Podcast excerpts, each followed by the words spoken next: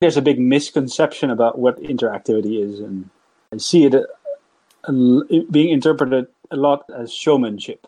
I see a lot of people with workshops or people with events bringing stuff online. The, first priority they have is to is the show. It's the, the bells and the whistles and the lights and the the whole operation turns into a live news broadcasting studio with green screen. If you look at the people listening in, they're still basically watching a TV show. You are listening to the Align Remotely podcast, the show dedicated to helping you lead distributed teams under difficult circumstances. I am the host, Luke Szyrmer, and I've participated in or run distributed teams for almost a decade.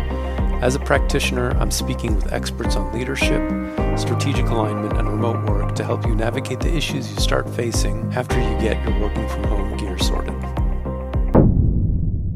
Today's episode is on interactivity, in the context of working online, and in particular around problem solving. Essentially, you need to be interactive to solve problems effectively as a group. The biggest tool that I've actually come across in terms of this is thinking about problem solving as a form of group learning, particularly in conditions of high uncertainty, like we have with the pandemic. This episode goes into what true interaction means and it's not about putting on a circus and, and show. So let's dig in. Welcome to the Align Remotely podcast, Bart. Uh, I'm very excited to have you on. Uh, so, to talk about interactivity and peer to peer interactions, both in person and remote. So, could you tell us a little bit about how you got into peer to peer in the first place? Yeah, so I have a background in agriculture engineering. Peer learning has always been a part of how farmers in agriculture learn, where they take turns and visit farms and then run through the numbers and they look at the cows, look at the crops, and compare. We did not invent peer learning, it's been there uh, forever we're also not the only dudes to make a framework. After uh, graduation and working for the university as a researcher for uh, some time, I, I got into more of a, an education role. I got into the play of designing these types of workshops. And what I really liked was the experiential workshop angle where people were able to learn something about theory or a concept, but then immediately within that same workshop, apply that to whatever project they're working on currently. So the curriculum comes from the conversations you have with the people in that community and what's hot, what are the current questions, what are the big things people are working on and struggling with, right? And then your curriculum will be about that. Mm. And you have to figure out like, okay, it's a good topic. So how do we, you know, inject knowledge from outside or maybe within the community even get people to meet to exchange on those topics and learn from each other. The way I'm hearing it, there's an interactive component, but there's also a it depends on who you're with in the room component to it also. Yes, in terms of learning who's, from who's peers. not in the room. Part of it is exactly knowing what experience and expertise is in the room, but then also knowing which expertise or experience to invite into the room if something is lacking, hmm. right? And invite such a person as a role model or as a as a coach who can do a clinic in a way to apply outside expertise that's not in the group into the context of the group so everybody sees, oh, this is something I can use and interesting and yeah, new knowledge that's, that helps me. Hmm. What's the role of self direction in all of this if you're learning from peers? It's pretty big. okay. Yeah, it's all about self direction. I think peer learning applies best in circumst- topics that are the frontier type of topics where uh, it's pretty new and there's not a lot of knowledge known or not or formalized about uh, the area and people need to find their own way and if you are operating at the frontier you have to be there for a reason which is that you want to be there yourself yeah. and that's uh, the, the key of the, the self-directed elements right uh, what are its difference points to traditional education in business? It's peer learning. Let's say conventional learning depends very heavily on like centralization of knowledge formalization and then broadcasting it and, and repeating like memorization and it, it's distributing known knowledge. And, and it hmm. works for that circumstance. It's in stable stable conditions, things that have been the same for a very long time, and people need to learn about these things. That's the type of education that works. Uh, and then you check for, that they've learned something, basically. Yes, yeah, whether they learned the thing that you said or, or spoke about. yeah, yeah. But when you're dealing with frontier topics, when yeah, there's a lot of new things, uh, a lot of unknowns, then the whole structure of learning becomes more exploratory, and you have to learn from the other explorers. They're barging around, trampling around in the frontier, and have you know, tried things and learned things, and also things you should not be doing or that they how they failed and share those types of stories. It's learning from personal anecdotes. Hmm. And the way you spread that information is by getting that, those experience into the room and figuring out a format, a way of exchange amongst people, how that knowledge can be spread in the group. Right? It, it's not even you know, the books haven't been written there yet. The founders working on interesting topics may, don't have the flashy consultant PowerPoint deck yet to present the keynote with. It's in their head, the stories, and they're good stories, and they can become even better if you mix them with a group of people that actually can directly apply that knowledge or just reflect and spar a bit. Okay, so I'm hearing you say this. How would that apply to this particular problem I'm working with? The main difference is that in like how, how traditional conventional trainings and education goes is that you depend very much on like an expert who's gathered a lot of information, has a history of gathering a lot of information. That expert broadcasts and shares that type of information. And peer learning works more with yeah, your, your peers and learning in a group and using the wisdom of the group to to solve problems, to create knowledge and, and share it. Yeah. Is it about creating knowledge or about solving problems? The main goal for the entrepreneurs practically is to solve problems and, and, and also to reflect on perspectives, things that might happen in the future. There's, there's a lot about uh, re- reflection as well. Mm-hmm as in creating knowledge, I think that sort of comes when there's like a pattern of conversations or topics around those problems that keep repeating, and then somebody will say, "Oh, we should make a framework out of this," or uh, "Yeah, write a book about this," and then yeah, that sort of materializes out of those peer learning conditions, peer mm-hmm. learning interactions. Yeah. There's less of a teacher in peer learning. Mm-hmm. Your teachers are the other people in the room that you interact with and reflect with and, and who guide you. One thing that kind of comes to mind is you're speaking of frontier type situations, frontier markets, lots of unknowns. What are your thoughts about the pandemic basically putting all of us on a frontier? It's very exciting. How has peer to peer learning as an approach, as a mindset, as a tool been useful for you and other practitioners? I think, for one thing, it's brought people to question a lot of the premises they have about what remote was or what it could mean for them, for instance. So before you'd have meetings uh, physically, and it was just the way things were done, and for the rest was via email or the phone.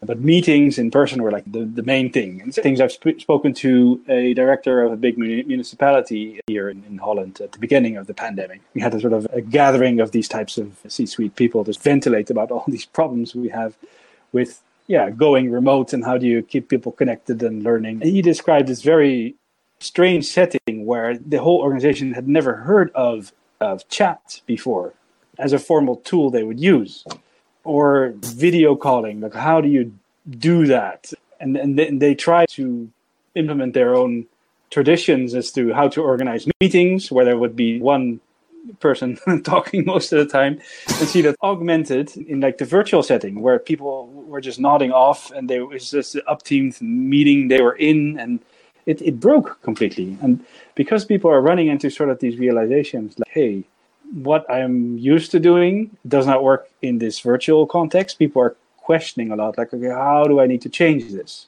mm. how hmm. do i need to make it work and the interesting part is I'm hearing now the months of the pandemic have settled in. I'm hearing stories of people actually inventing new ways of teaching, of interacting in meetings that are super interesting and they're here to stay. And eventually, I think when we get out of this thing, hopefully, but I don't know. Who knows? Yeah.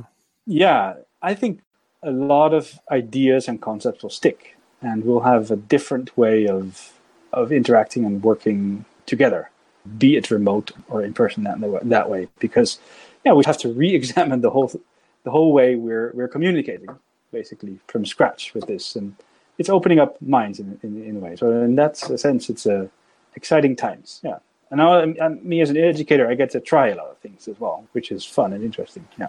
Yeah, it's very much almost expected and not even allowed, but you, every, everyone you're yeah. interacting with is also trying to adapt and that kind of thing. Yeah. But still, you have clients that freak out by the idea of you trying something new. Like, I've never tried this before, but. have you been in a pandemic before?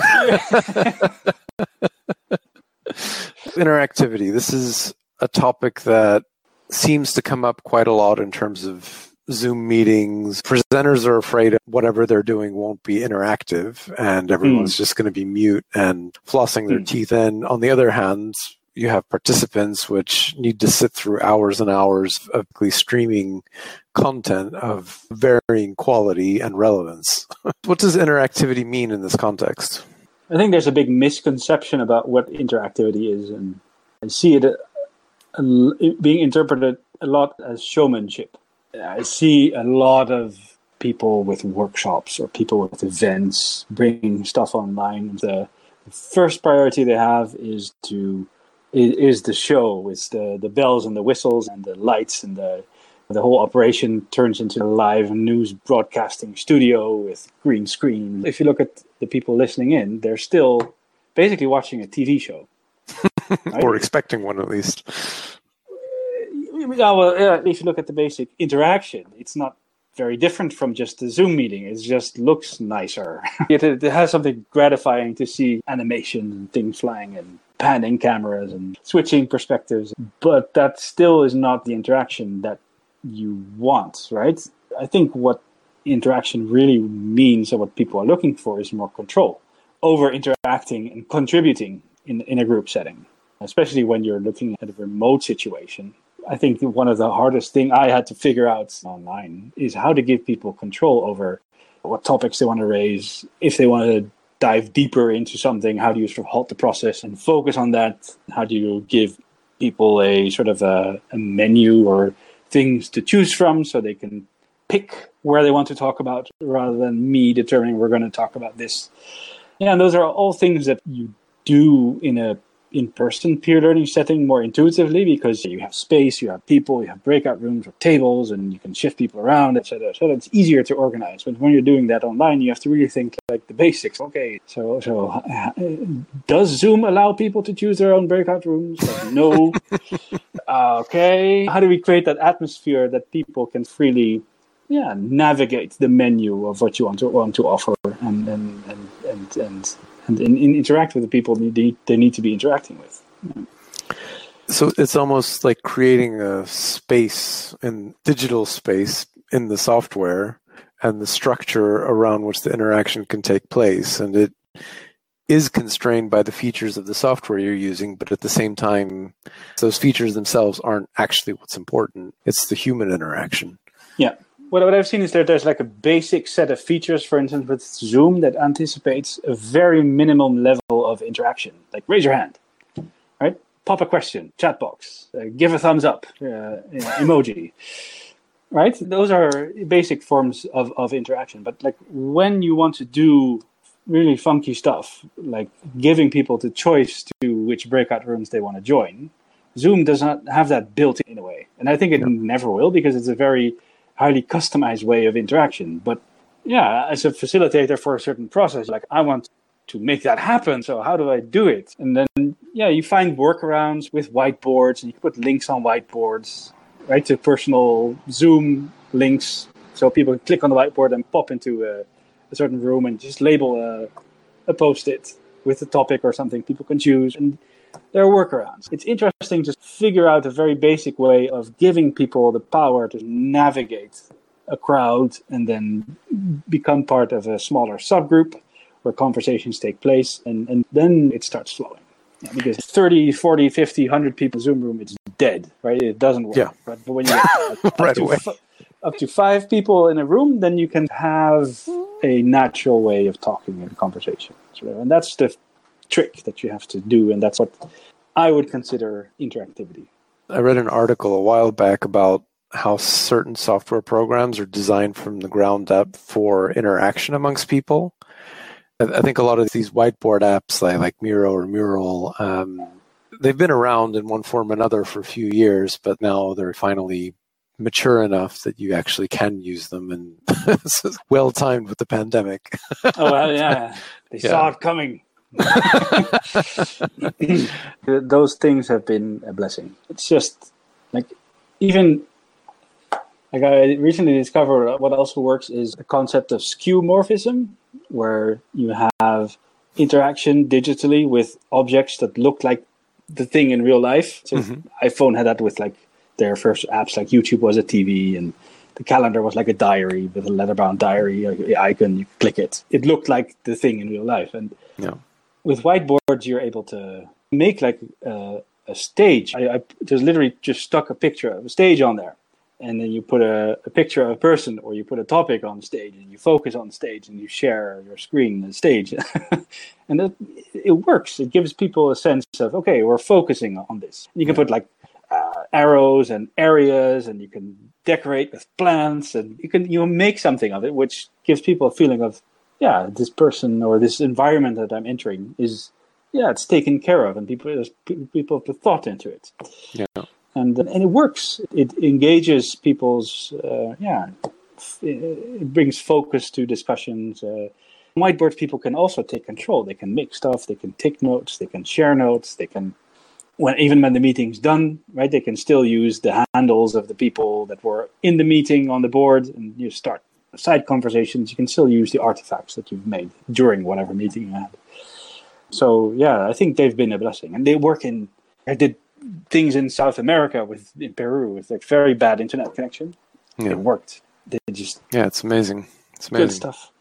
You're working with a group that's trying to solve a difficult problem. How do you think about the group goals and the group dynamics uh, when you're going into a peer learning session? The first thing is you need to create a setting of where, where people can bond, and it should be a safe space where people can open up and share. Because if there's defensiveness, if there's competitiveness in a group, it becomes yeah very hard to unlock or even get good questions, like honest questions. I don't know this.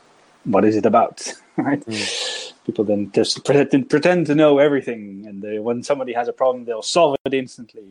You want to create a setting, firstly, of openness and familiarity with, within the group, right? And you spend like time to cultivate that very actively and consciously. Mm-hmm if I enter a new group, sometimes it's established, right? And I do a couple of things and I feel like, oh, they're in it and we can move ahead. But sometimes you need to start from scratch and, and find a very basic human common ground before you delve into yeah, whatever challenges or problems people are working on. So one of the things you try to do is in a group setting to remove jargon from the way people talk because then there are people who just don't understand it and they feel inferior or uh, incompetent in a way. Yeah. Uh, it's also uh, a setting where you use authority of people who are a bit further or more advanced to actually help the actively help the young guys and you can tag people as a sort of a manager the curator of the group because who needs to be helped hmm right in a clinic setting, there's all there's interesting interactions that you can think of to help these people come along. And it's usually, yeah, when new people come in or people who don't speak the language or are a bit timid, the conversation has to go to very elementary wording. And that's when people actually realize, like, oh shit, we actually don't know what we're doing here. Mm. we explain it to this new person. So that's a, that's a big problem. Right? Yeah and it, it's also like what you're trying to do with with essentially with peer learning is to combine new spheres of knowledge that have not been combined in any way before. So, mm. in that safe space that you're trying to create, what you're doing is telling people that this is new. So, we need to still figure out how to talk to each other here. And the best way we can figure out our common language is by very, you know, practical stuff that we're doing and collaborate and just see if we can work together. Hmm. And it's not nobody has the one answer or the right answer here. What we're trying to do is actually figure out how to collaborate. And having somebody who feels like new or alien to that environment, it's actually very sort of interesting sort of bottleneck to work with. To see, let, let's see how we can put this person into a capacity, in another capacity that will work, where their where their yeah, their knowledge or their experience or their superpowers will be expressed in the way we interact and collaborate. So that's very much part of that that safe, yeah, safe space setting is mm. yeah, dealing with particular anxieties or apprehensions that people might have. There's also facilitator tricks. If somebody's quiet, you can just defer the conversation to them or ease them into the conversation by asking them questions or or sh- getting them to share about what they don't know and then maybe say hey, you don't know that. Does anybody else in the room know about this? Yeah connect people in that way. Tell us about the the book. The, the peer learning guide. That's been an interesting journey in writing that. I think the, the main reason why i wrote it is for ourselves. Uh, we've been talking about peer learning for a couple of years. We've been applying it and learning, and we saw sort of this shift in the way you do things with more matured, more advanced communities versus starting communities. And, and, and we got to think, okay, so how do we work? Like, how do we do these things that we do? And how do we design programs of a week or two weeks? Like, how we do it, but how, how do we do it? it's available online. The website is uh, peerlearning.is or peerlearning.is.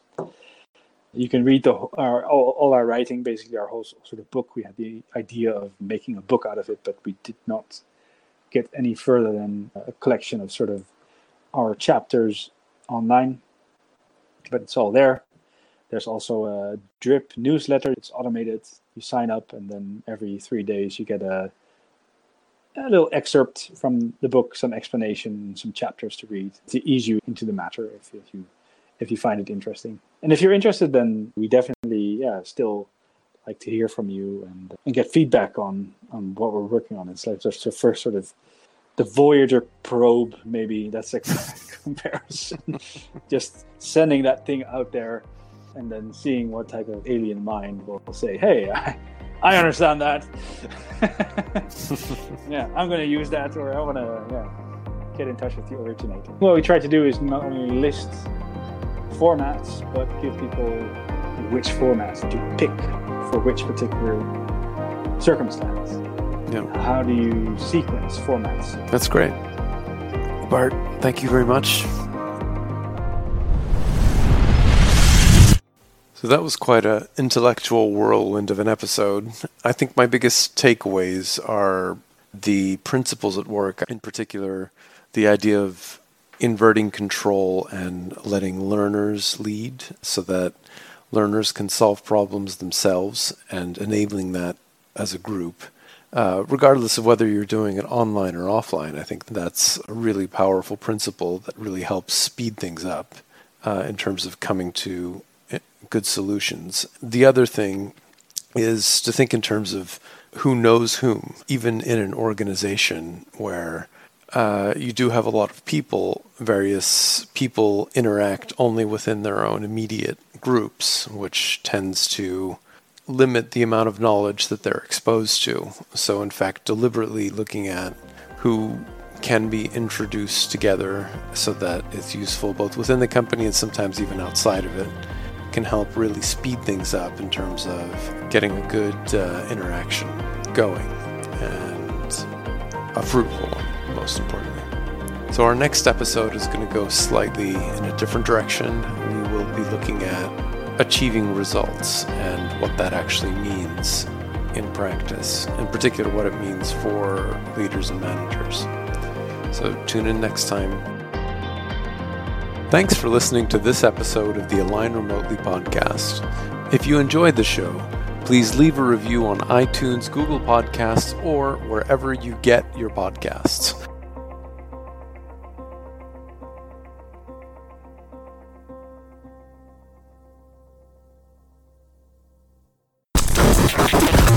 If you have an important meeting coming up in your company and you'd like help from an expert facilitator, with anything like coming up with a vision, aligning across uh, various departments, uh, or figuring out how to implement a strategy. And then uh, book a call with me at talkwithluke.com.